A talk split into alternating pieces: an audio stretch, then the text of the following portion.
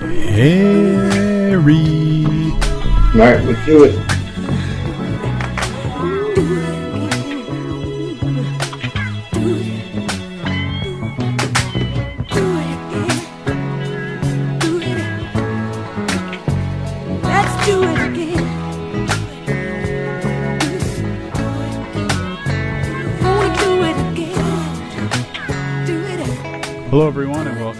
Episode 31 of the Stolen Signs podcast. I am Kendall Gilmet here with Harry Pavlidis. Hello, Harry.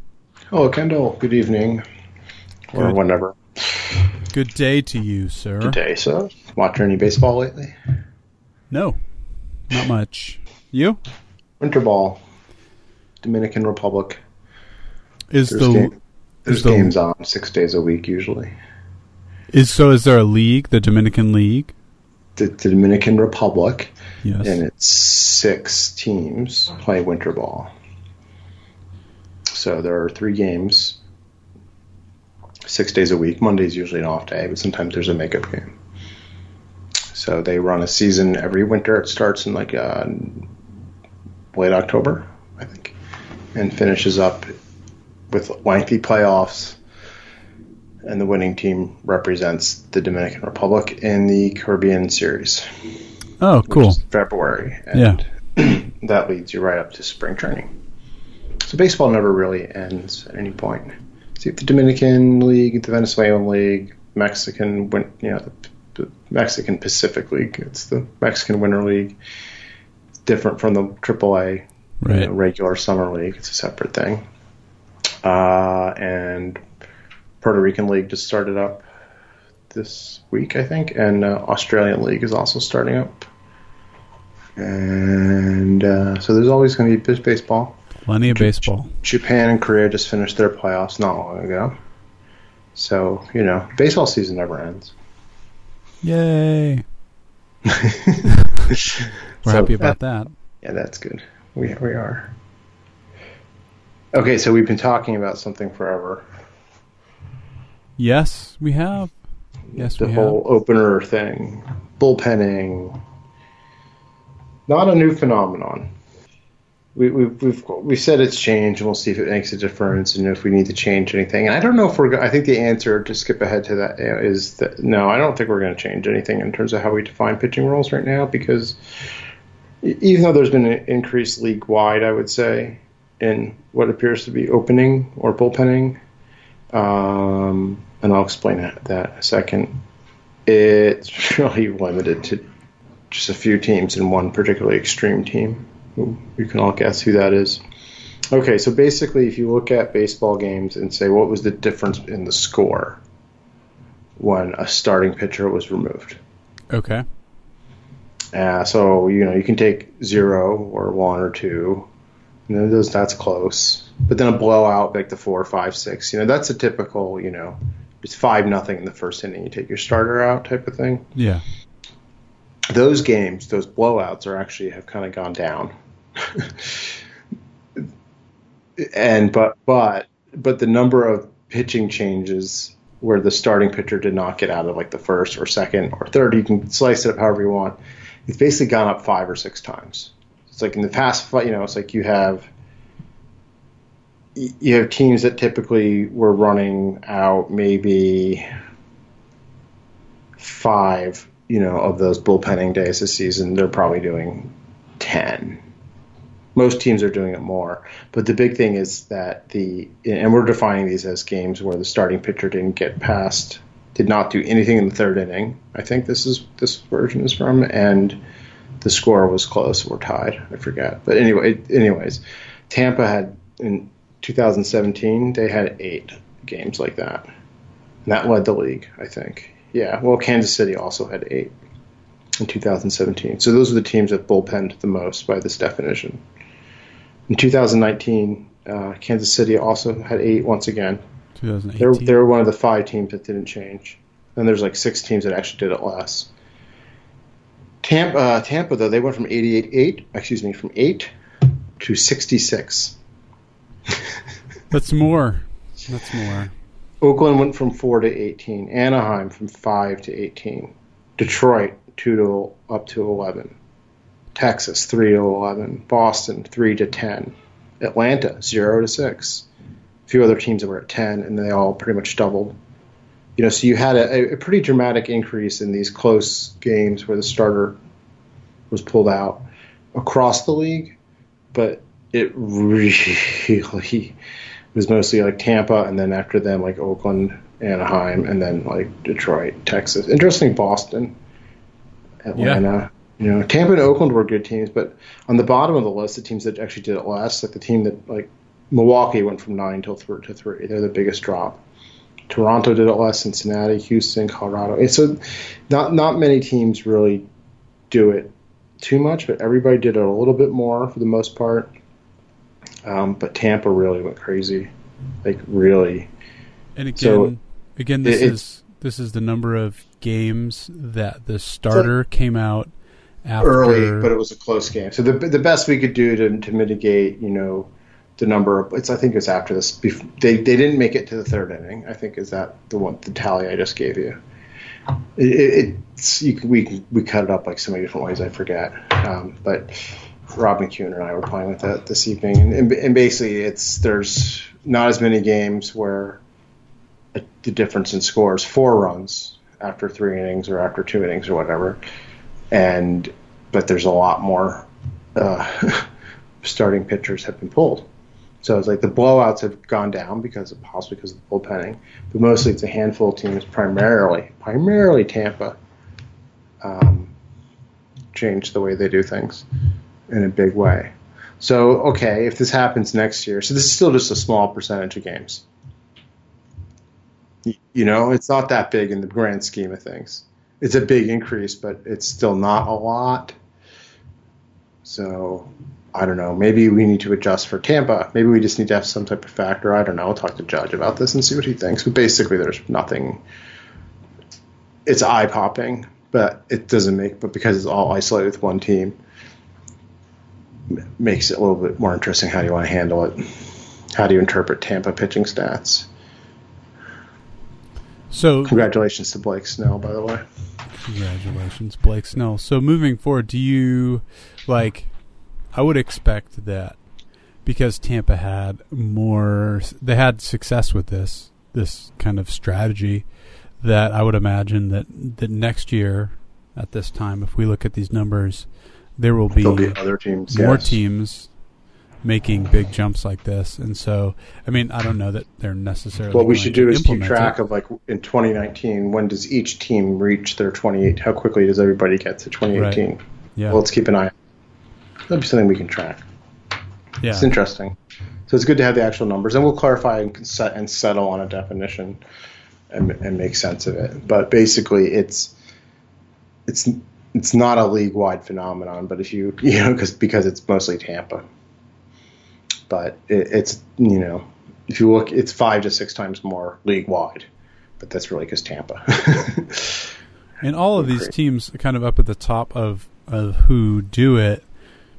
Uh, I'm trying to. I'm looking. The the one that is surprising is Boston because they actually have, uh, you know, a handful of good starting pitchers. But beyond that, like none of these are really surprising that have a bunch of of starts like this. You know, Oakland, Tampa, Mhm. Anaheim. Like these are not teams that have this starting rotation that's going to blow away. like- so it's, Well, it's yeah, no, it seems like it, it. If you have a good rotation, you're not going to do this. Right. Which is what I mean, which you- is what we said yeah. have said, you know. Now, there's a flip side to this, and people talk about the labor implications. That basically, because you're paid to be a successful starting pitcher, that's what's like. That's like the high end of salaries in baseball, and you're eliminating that position. so there's like, and, and it's and Tampa was criticized for doing it because they didn't spend money. You know, they eked out a 90 win season. Maybe they could have invested and not have had to do all the eking and got a 95 win season or you know more and, and had a chance, a more realistic chance at the playoffs. There's a lot of you know issues tied up in these things, and it, it, it's very strange to me that we have this culture of. Uh, of this is kind of going to turn into kind of the, a subject that came up a lot last week on Twitter about the difference between the, the changes in baseball analytics over time, particularly in recent years, Yeah. where it's changing from, in some cases, or you know, there's still this mix of how will we be more efficient with limited resources.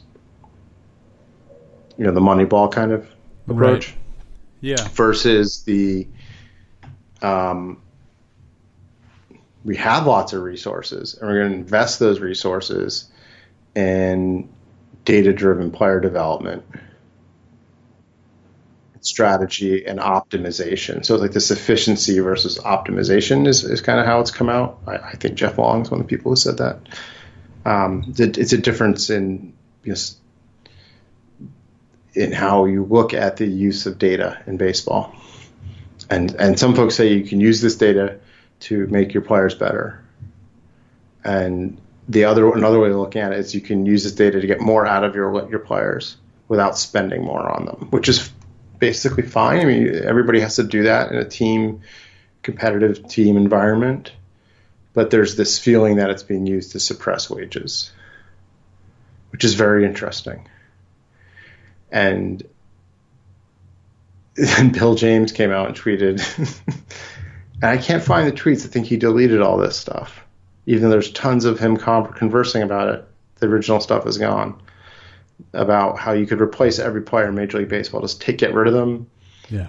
and replace them with the next tier, and within three years, everybody will no longer know the difference. And he's claiming that that's like some deep philosophical thing that if you've read him for 30 years, you'll understand this is like a deep thinker thing.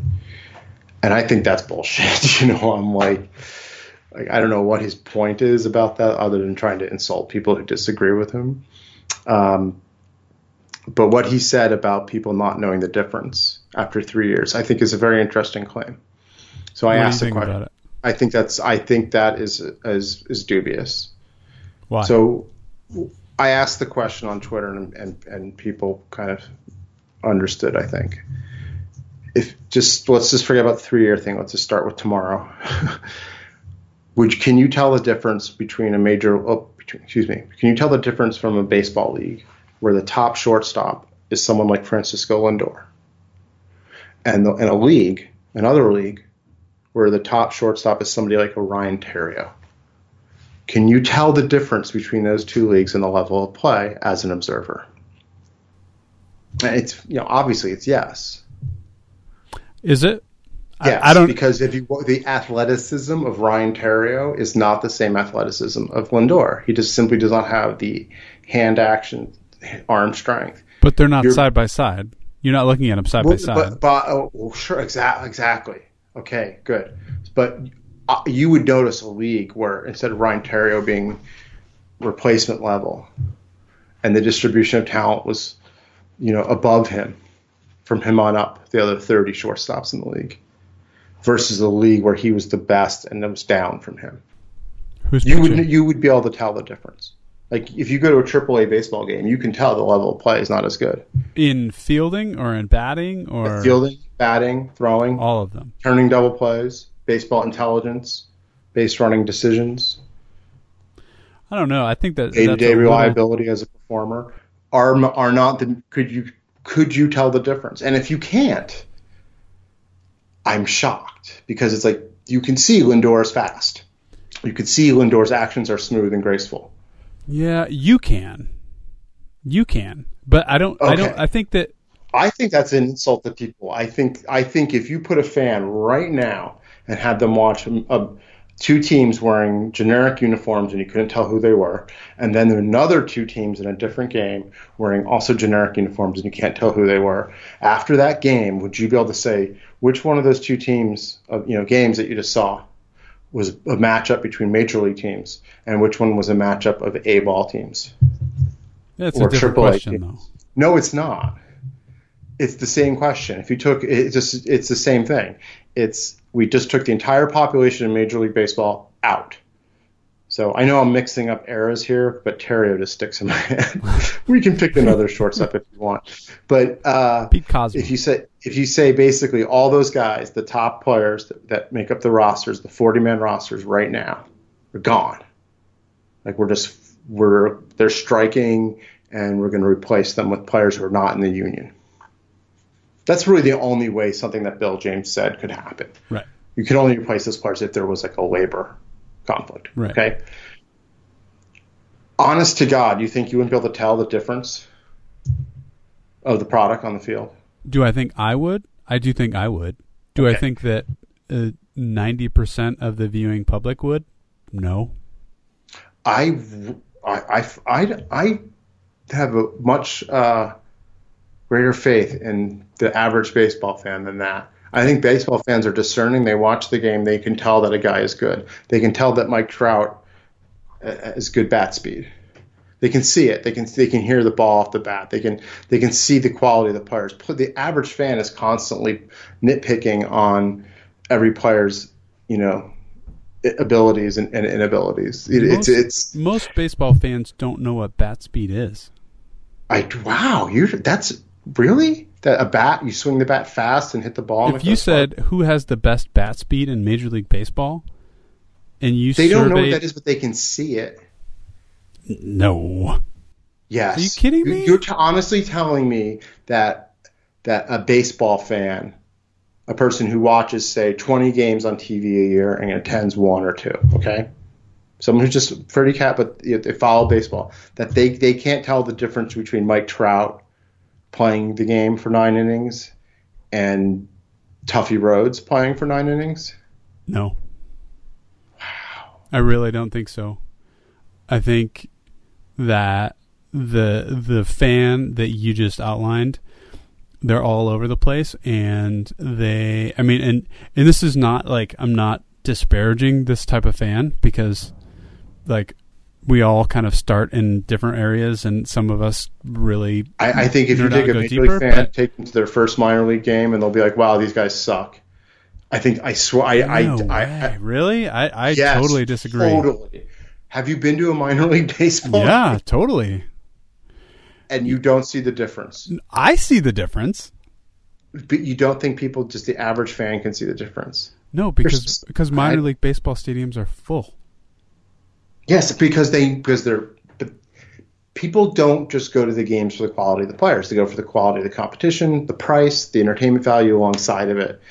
My, and also, as, as our, our good friend Kate Morrison points out, that one of the reasons that people enjoy minor league sports or collegiate sports even is because they know it's not the highest level. That it's part of a thing going up. It's more about uh, there's a different you know Major League Baseball is, is elite. I, I think people would tell the difference if you suddenly re- put the Pacific Coast League in its place.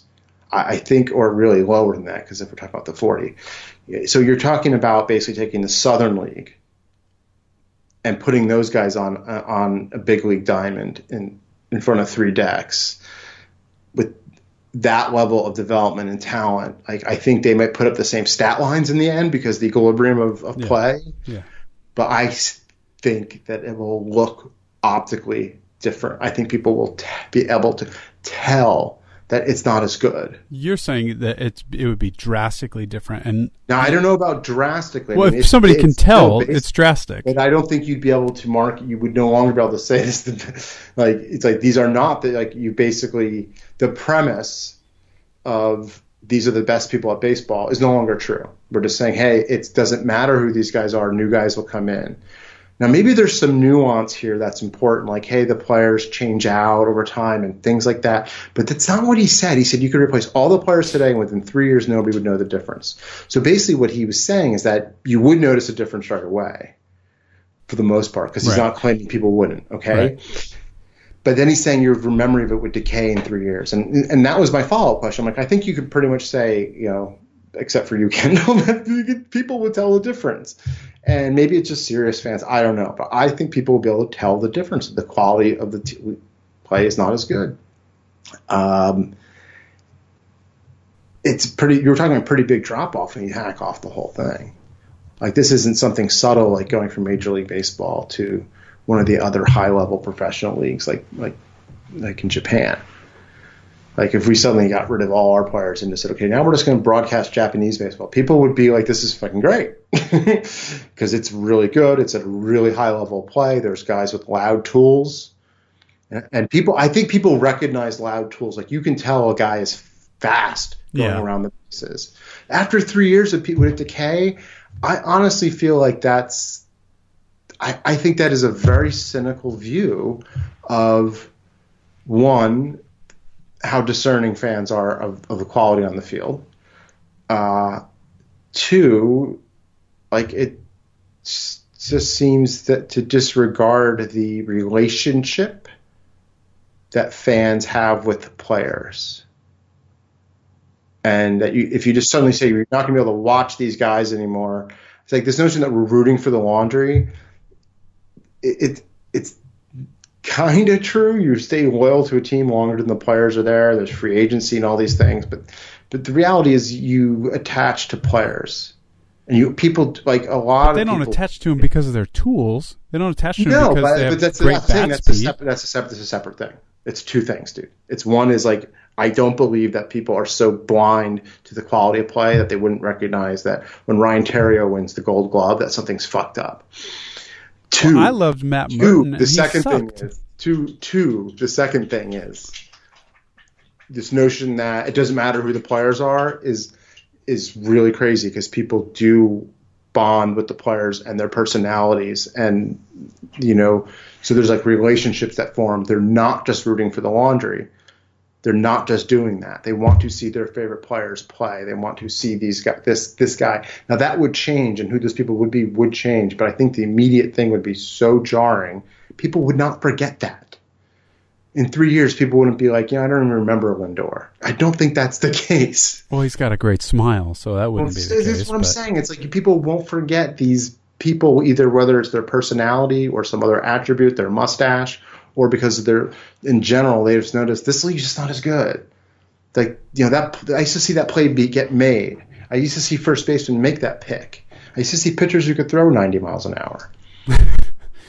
Yeah, and and I just want to be clear. I am I I think what Bill James was saying was, uh, you know, like totally off base. But I don't. Th- I do like. I think that your experience of what a baseball fan is and and how deeply they're involved in it and and what they know and and how much they care about and and what they care about about the game i don't think i think that that's what's off. I don't think that i do think like you and i would know and a huge portion of our listeners would know probably most of them. Um, I think the people who spend money on baseball, who who majorly relies on their their income from, would know. i don't know. I have like season ticket holders like are you going to suddenly say i'm paying $40000 for what think about that i don't know i mean the this is reason it. that they're their like bill's, favorites bill's, is, bill's is whole because, premise is like crazy and he's trying to pass it off as some grand thought experiment yeah. which would have been great if he'd actually done it that way rather yeah i mean this he stepped in it in a lot of ways bomb. You know, he really stepped in it, and he's blaming Twitter and other people. He's not. He's not looking in the mirror and saying, "You know what? What I said was like." This whole thing, like I've been reading, people you have to read me for the past thirty years in order to be able to understand what I'm saying. Is a great way to. He's basically saying. He's saying he's basically saying you can ignore me now. right I, I mean, I, I'm not like saying to people you should ignore Bill. Chin- I'm saying he's saying it. yeah well i mean i think that there's the whole He's saying like, if you don't get the what ladder I'm saying, you don't get it, and you have to understand my whole. Okay, fine. Then you're you you know what? Here's the thing: there's people who have read him for 35 years, and they and they're like, what the hell are you talking about right now? So yeah, I, I just don't buy it. I just don't buy the notion that the fans would forget that the, that people would still be willing to pay the money in, that the league would survive. I do think it's about like how good these guys are, and I think people would know the difference. You know, I, I mean, the home run derby won't be as good. People, people like you know that, that that's a tool people can see. That's- pitchers, but- won't be, but there are pitchers people- won't be as good. Pitchers they, won't be as They'll good. be able to tell. But You know, but the home run derby, this is a perfect example. The home run Here's, derby. so the, here's where Bill is right though. hold if on. it happened gradually, which it does naturally, Yeah. it doesn't matter. Like it's true. Like the game changes, the skill. Like the pitching in the 1980s was Right. was what crappy independent league pitching looks like now. Yeah, and people, I'm, you I'm know, exaggerating. The game but is different I'm very much exaggerating. But the- fast and but but the yeah, the at big players are bigger, faster, stronger. So the game has changed. It has evolved, and because it's happened gradually, it's still baseball. And even if you cut these things off and just okay, so we're gonna go with the next thousand players, it would still be baseball. It would still be good baseball. It would look a little less clean and pristine and and well executed. You wouldn't see the quality of like the high end pitching talents that you have like ubiquitously. The the guys with stuff would stand out like crazy. Uh, as opposed to just being an, yet another guy from the bullpen, like it would change, and that was you know how it used to be. But if you did that all of a sudden after people have come to know the game played at this level, I do think they would know the difference. So if there's anything in here, it's yes, the game changes over time, the players change over time, but but people have relationships with the players, and that's important. it's like critical to this game. And body people collect baseball cards and, and bobbleheads and stuff, but also, I think fans would notice the difference. I, I think, like for example, when we had replacement players, whether it was in baseball, I think in the 80s, and in football, NFL's done it. People knew the difference. Where they're like, this guy is not like this isn't these guys aren't as good, and they could tell the difference. I do think I do think baseball fans are more discerning about the quality of the product than uh, you and Bill James are giving them credit for. Nah, don't lump me in with Bill James. no, that's not what I'm saying. That's not at all what I'm saying. I what what I'm saying is, I think that the average baseball fan um, is, I think, has a different profile than what you are saying, and I think that the average baseball so 69 million people attendance. fine. If they can't tell the difference in talent, wouldn't they then fall into the second bucket where it's like about the who's in the laundry? Yeah, but uh, who cares? Like, I mean, in I, I okay, I was a I huge fan of Matt Murton. I was a huge fan of Tyler Colvin. situation where you could just cut off everything and think it would be fine in any amount of time. I don't know. It's just crazy. So, I want to go back to what you were saying about the home run derby because I think that's a great example. Because there are guys in the minors with 80 power who will never make the big leagues and it would put on an absolute show in a home Have run you derby. watched, watched the AAA home run derby? And I think like so it's like oh, so it's a no. Okay, go look it up, watch it, and tell me if you think it's better than the Major League Home Run Derby. Go for it. You, this is not a hypothetical. You can, I'm sure you can find the video somewhere. It's a, the, world is a mir- miraculous place. We can call up people minor league baseball publicity and see if they can get it for us. Uh, there's there, they have these things. I've seen non MLB home run derbies. They're not very good. all right, all right. Let me see. Yo, but you mean you're right? Yeah, man, this guy can mash. Yeah, but dude, it's it, there's a reason why these guys aren't in the majors, and it's and I think you and I think you're okay. Maybe I am optimistic, maybe, but I, I don't know. A lifetime of like listening to people and and whether it's in a bar or in the seats behind me or on the internet talking about baseball. Maybe this is an overly you know self-selected crowd, but they know the difference. And and like when the NFL did it, people know the difference. I think. I think like the whole like thought experiment is like not a good thought experiment at all. It, it basically to me it's like no, you're just that premise is insane. It's like absolute batshit, and it's like you you could never do that when people know the product. Like if nobody knew the product and we're starting from scratch, it's fine. Now the only thing where I found this interesting was in something you said earlier. It's like you can't tell when you're watching it, and that's why I, I tell people about women's cycling. Like you cannot tell when you're watching women's cycling that they're riding uh, three or four kilometers an hour slower. You can't. But these are all the top elite athletes. They're all the top condition. They're all the best bike handlers. Like the, all the other skills are there. They're just a little. They don't have the top end power. Watching women's baseball, very much the same thing. It's played literally 25 to 35 miles an hour slower than men's baseball.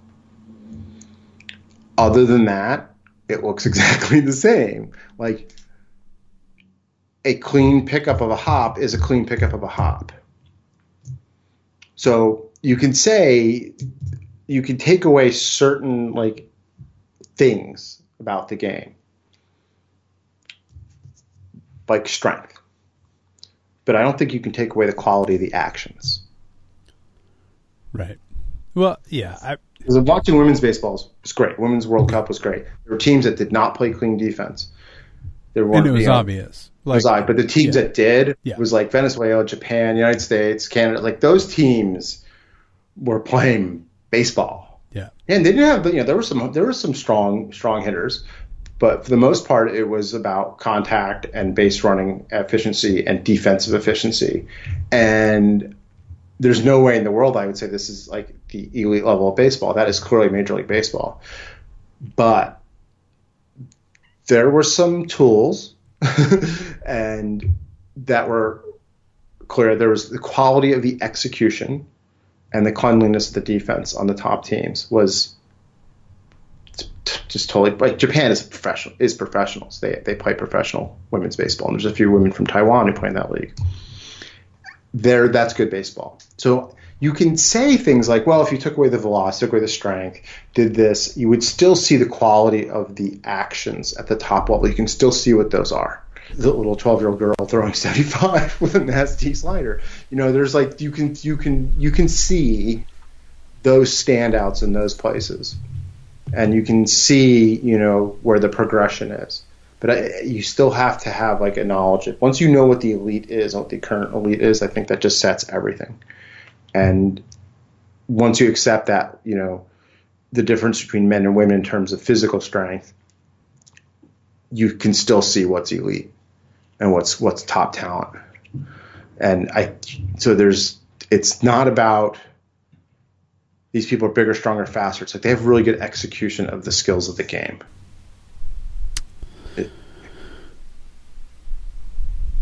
Okay. no, I think people know what that is. Yeah. Well, and I agree with you on that. Like, there are definitely parts of it that, like, you can tell the difference. Um, but I, I don't know because I think, I think one thing is like it's not. If I watched a game, a game, I could see a really crappy major league game that's really sloppy. That's really you know like Cool. You, you shouldn't be. We're not going to talk about you know the Marlins on this show, okay? ever. Or the Mets. No, I'm sorry. I'm sorry to all our Met and Marlin fans, but they're probably all nodding. Like, Yeah, like, yeah, please. Um, no, But, like, you can watch a really- a sloppy Baseball. I've game. seen I've watched. I've seen the in like 2012 Cubs, you know, whatever with Yeah. like Cody Ransom. So it's like you, you, I could tell that these were not really good players. And then I Uh, could watch a triple ga- triple A team or even a Uh-huh. double A game and be like, wow, you know, Vlad Guerrero Jr. amazing. Like this guy is serious, or Eloy Jimenez, and it's like, well, this guy's Yeah. you know big leaguer. This guy's you know the best, whatever. Mm-hmm. Mm-hmm. And so like, I don't know, like, and I know that there's not a whole team of Vlad Guerrero Juniors, and there's not a whole team of you know any of these guys who are in the minors. But I also think, and this is I think what you're saying is, is these guys, I mean, except for those two, have things to work on. These things, these guys are not polished major league players. They're they're guys who there's holes in their swings. There's you know guys who who can't command their fastball. There are these you know these other parts of their game Yeah. that I mean, these guys won't magically if you if you cut off the top thousand or whatever, yeah the bot the second thousand won't magically get better skills. right. And and what you're saying is you would People will notice. tell. Yeah, I think people can tell. and and I think I don't know. I'm I don't still know. I'm Yeah. still not totally sold. I but I, I, even also, just talking about it just kind of softened my view because I'm like, you know, you know, I I kind of see like the there's a, there is like this, yeah. You know, I don't know. if People would forget, man.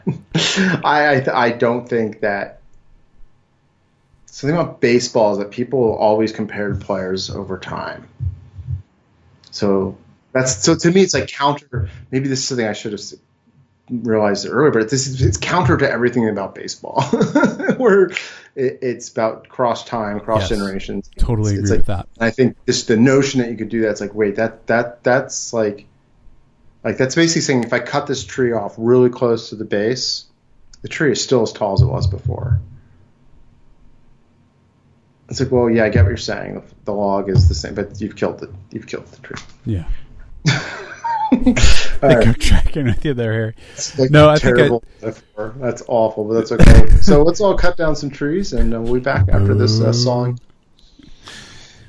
Yeah, I think one thing is I and I want to say that I think that the labor implications, uh, and I think that this is what it got Bill James in a lot of hot water is Yeah. like you know yeah, for a guy who's a front office person, right like players are consultant, he's just a assets, players are you know like uh, fundamentally I have a problem with with talking about human beings in that way, and and so I think that He says in the comments and Cotton Threads that he's like, I do not view the players as assets. I don't view them that way. Like he's basically backed off Yeah. everything about what he said, except being that he was right and people were wrong to be affected. well I think it's and such I, a shitty conversation, dude. It's such a mess. Well, I think But there's- also there's so many people who do view that you know be, view players as assets. I mean the the fantasy community's full of this, and it, it drives me crazy. Like, um, Yeah. you know, players are the not property assets. of yeah, yeah, the property of that that language is mean. People are, oh, it's just a fr-. It's like, no, I mean, the lang- lang- words, words mean Words things. matter. Yeah, words words mean things and what people say and how they say it reflect cultural things and what's acceptable to say and what isn't reflects these things and i think that the whole you know yeah i think it's a pro- i think it's a definite problem and bill should know better uh, on like he honestly Yeah. should like he's like dude you are a face of you know you're a pioneer in, a, in, in something and you're and you have a responsibility but but there's there's something like I think the more subtle thing I think I kind of started out in this point was that the the the main way teams use data and analytics, you know, the sabermetrics, which I thought I going through this has helped clarify my mind a bit why I don't like that term.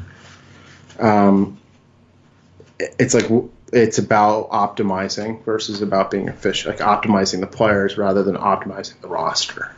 right. It's like you know, it's a it's different. It's like we're, it's like player development, player evaluation, strategy development, um, you know, game planning. It's like that's what you use baseball quote unquote advanced anal- analytics for. You, you, it, it's secondary.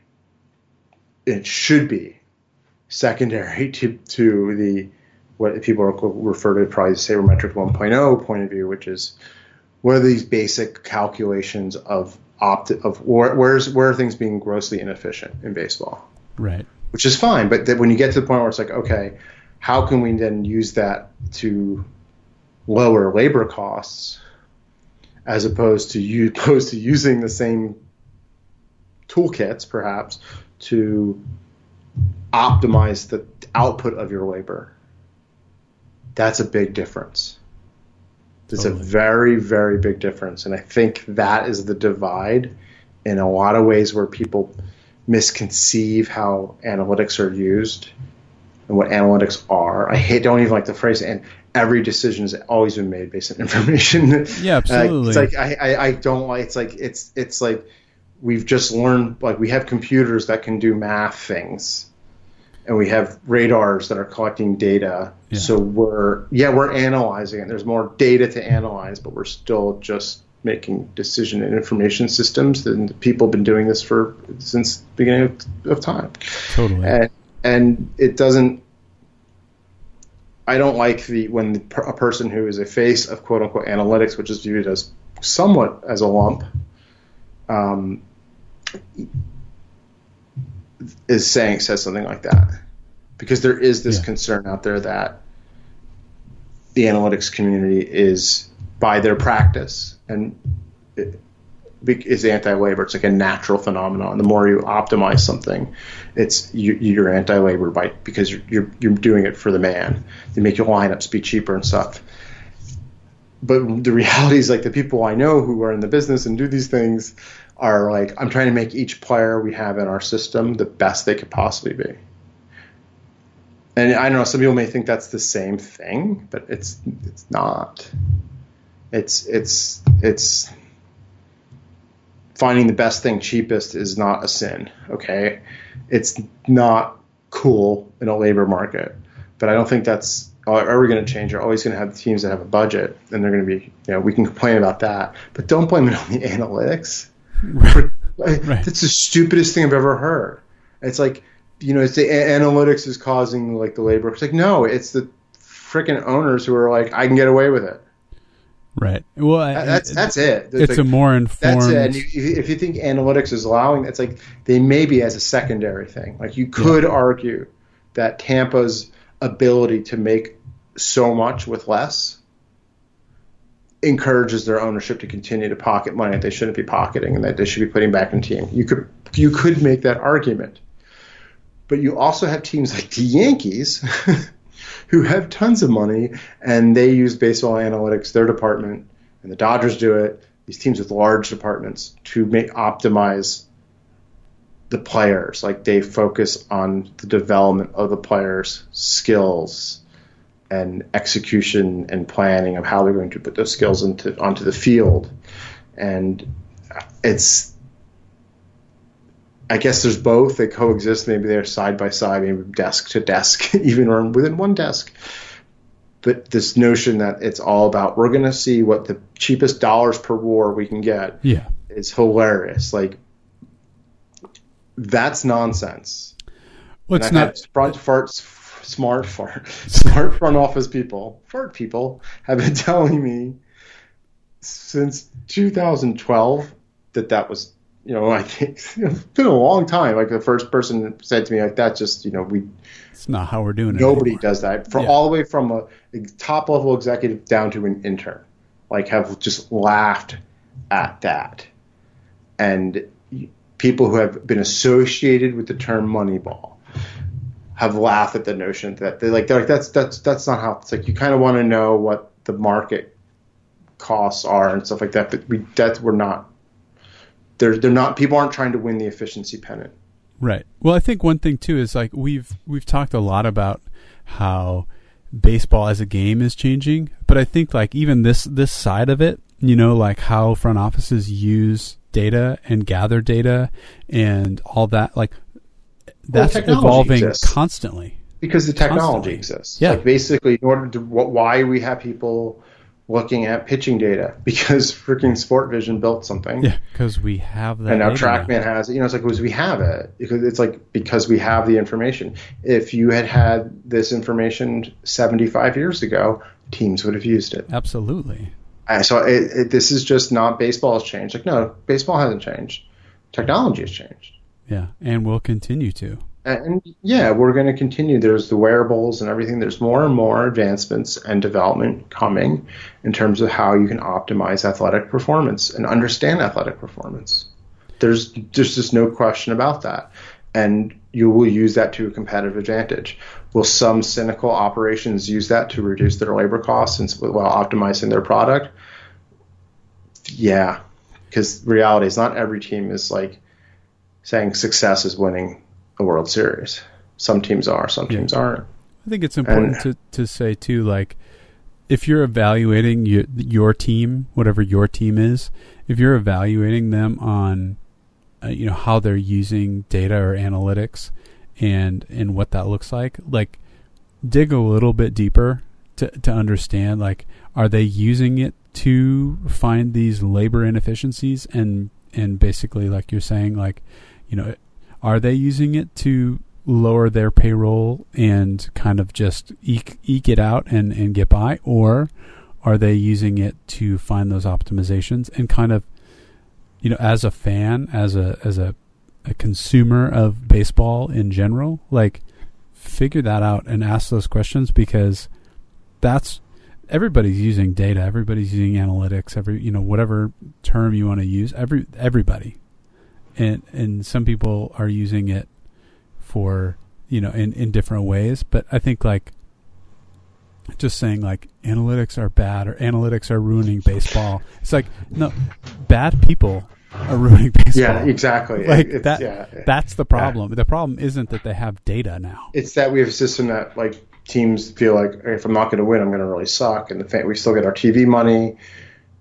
You know, then you have these like analytics groups that are like, well, look, we're going to do the best we can with what ownership is giving us, and Yeah. that's fine. I, I cannot fault the Rays for going with a strategy, but if you look at it as well, they're trying to suppress salaries. Well, okay, that might be a problem that may be a problem, but this should not be a knee jerk that like using anal- eh, teams are using data analysis to. You know, there's all these analytics departments, and all these people are being hired, and all these departments are growing, and people are moving around and doing things in order to pay players less. It's like, well, actually, no. Yeah, that's that's not the calculus. Like, there's going on. probably that does happen. There's like no question that's happening Sure, at some level.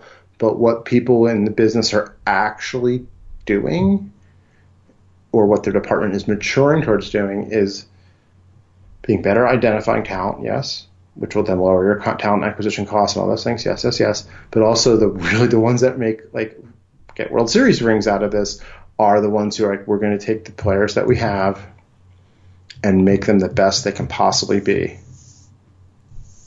Period. Like it's like we're going to take Yep. each of these guys and identify, and we're going to try and acquire the players that we think we can make into better players.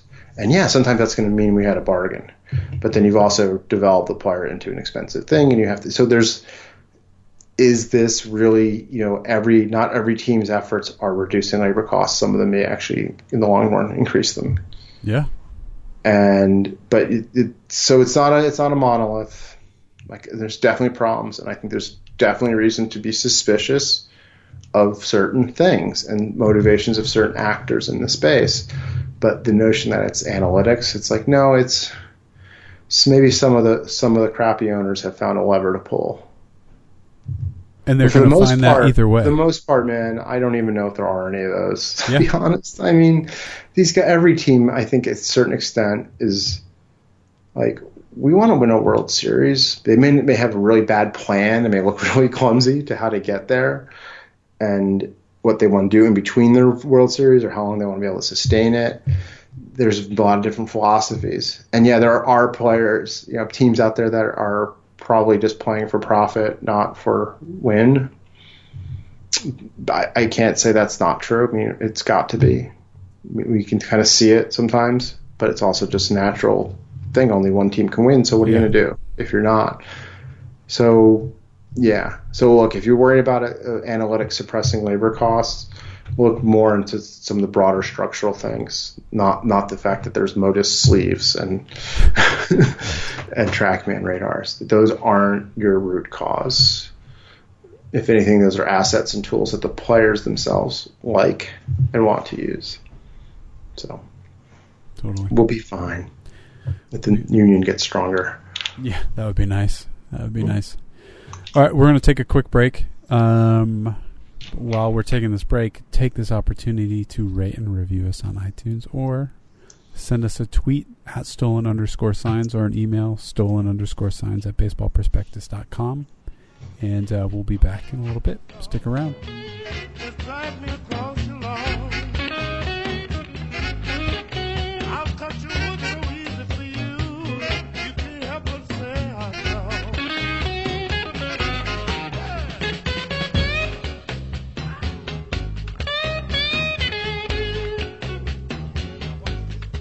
All right, everybody, welcome back.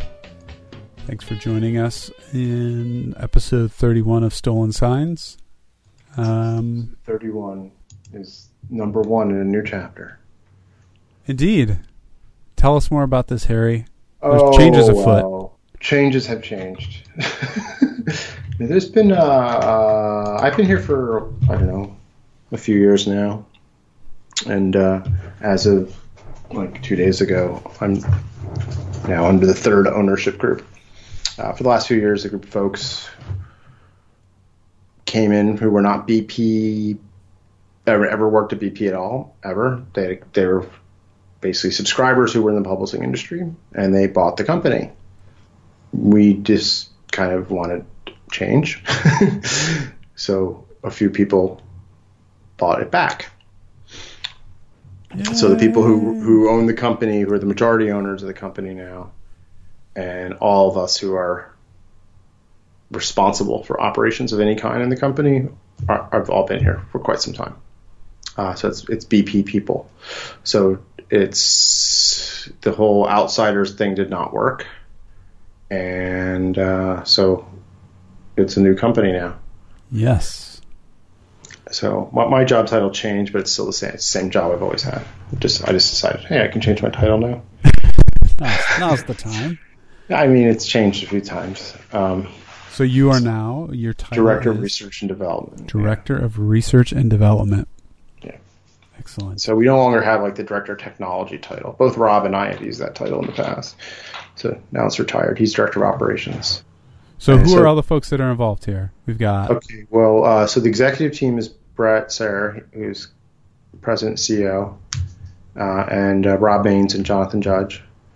Then the the management team is myself, Rob, uh, Rob McQuown. yeah, Rob McQuown. Patrick Dubuque is the director of editorial thingies. um, Jeff Long is director of marketing, sales and marketing, something like that. Yep. And I'm totally like forgetting and spacing on things. Hold on. I don't know. It's all online. There's some tweets. Go look at our Twitter at the BP Twitter. It tells tells you who we all are, except for one person. Their name didn't quite get into that because Not yet. not yet. Why, why is that, Kendall? Well, I'm joining Baseball Prospectus, and um, I will be. You, you already are part of Baseball Perspective. Yes. You're going to be I'm formally joining it in a full time capacity um, as the director of product development, and so I will be um, developing products. So building and creating uh, products, tools, website stuff, um, and uh, I'm ecstatic and super excited to um, kind of really be a part of taking baseball prospectus to uh, where we all uh, want it to be and know it can go. And uh, I know that the team that's in place now is is the team that's gonna gonna do that. And uh, so I'm super super pumped to be a part of it, and honored and humbled and uh, and excited. Yeah, I can't wait. So the next time we podcast, you'll be full time. Yeah, totally. Um, Awesome. So it's exciting. Yay! Yeah. It's very happy time. So yeah, this is exciting. This is good. We're really very committed to making some long and needed improvements. Yeah. And so I, Uh, so Yeah, I guess to that to that point, Harry. Um, like we've talked about this before, but I think another you know another call to listeners here um, to please uh, email us or tweet at us or tweet at um, the Baseball Prospectus Twitter or email. Uh, There's also a subscriber um, survey that we have on the the post on the site.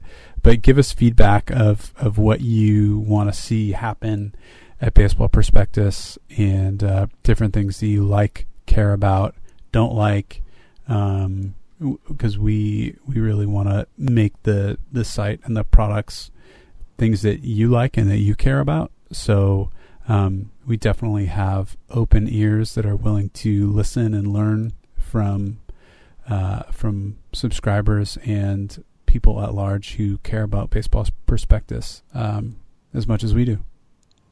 yes, very much, and we're yeah, we're we're, we're uh, yeah. I mean, I just basically like we're we're psyched, and we we we have a lot to do. This is a good, so definitely the time.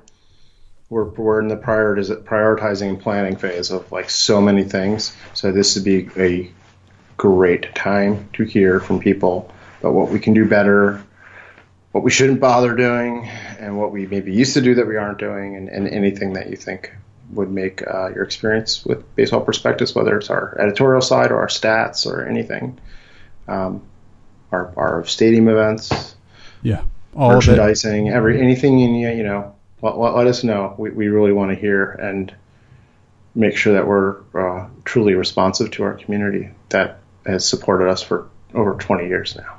So, Yeah. So hit us up, uh, stolen signs at baseballprospectus.com or reach out to Harry or myself on Twitter.